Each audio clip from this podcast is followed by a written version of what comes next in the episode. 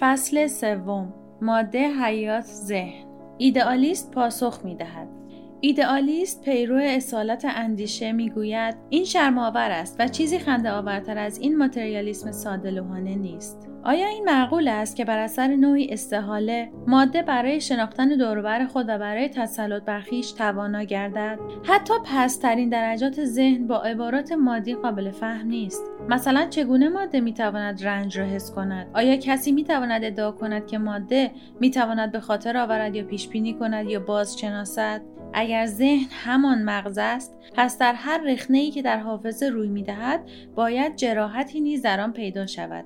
ولی ما از چنین جراحتی خبری نداریم. هر کوششی برای متعلق ساختن ذهن به ماده بجز در رابطه ای چون فرمانده و ابزار عقیم مانده است. آیا در عصر ما شکست معنوی فاحشتری از شکست روانشناسی زیست شناختی هست؟ اما در اینجا بعضی نکات ساده هست. مثلا به این اندیشه توجه کنید. درست است که ویلیام جیمز پس از تعمق در خود گفت جز این چیزی در نیافتم که من نفس می‌کشم. اما آنچه در این جمله مهم است کلمه من است. نه نفس کشیدن. ما در تعمق خود و مشاهده درونی چیزی نمی‌توانیم پیدا کنیم. زیرا به دنبال امری مادی و شاغل خیز میگردیم و چیز دیدنی نمی‌بینیم. زیرا دنبال صور مادی هستیم و حتی خود دیدن نیز مفروض به ماده است. اما کسی برای عبور از شکاف میان نسب مکانی که سازنده جهان بیرون است و اعمال لامکان ذهن اقدامی نکرده است. اعمال ذهن لامکان است زیرا می‌تواند به مکانی حقیر بیاندیشد. همچنان که به فضای بیپایان میاندیشد. تصور مسافتی به اندازه یک فرسخ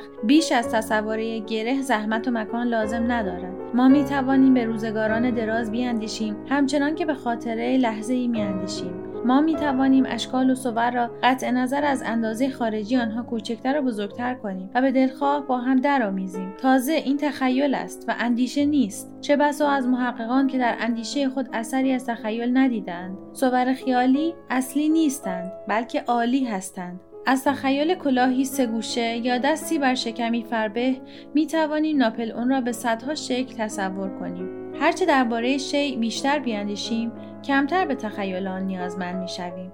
تخیل آنگاه مهم است که به جزئیات عملی نیاز افتد و مغز بخواهد حرکت ممتدی را تصور کند. آنجا که عمل نیست نقش تخیل در اندیشه سخت کوچک است و آشکارا تبدیل به روندی می شود فراتر از هر مقوله یا استعاره مادی. به طور کلی تعقل خار راه ماتریالیست است. ماتریالیستی که بخواهد مسئله را از راه نفی تعقل حل کند محتاج شجاعت است نه صدق و صراحت ماتریالیستی که منکر تعقل است نظیر ایدئالیستی است که منکر واقعیت عالم خارج باشد. فلاسفه همیشه آخر از همه پی به حقیقت بردند. 300 سال طول کشید تا آنها به وجود عالم خارج پی بردند. و وقتی که رئالیست های نو با دف و نای از واقعیت شی سخن گفتند خدایان فلاسفه با شک و تردید گفتند شاید بالاخره جهانی خارجی هم باشد. 300 سال دیگر طول خواهد کشید تا مادیون و پیروان اصالت رفتار به دنیای باطن پی ببرند و حقیقت عقل و مؤثر بودن آن را دریابند. تازه در آن وقت علم آنها به اندازه فردی عادی خواهد بود. هاکسلی با صداقتی خاص پذیرفت که ماتریالیسم از توضیح تعقل ناتوان است و با منطق و ادله خاص خود ناگزیر خواهد شد که تعقل را پدیده انزمامی بداند. یعنی زمینه بیفایده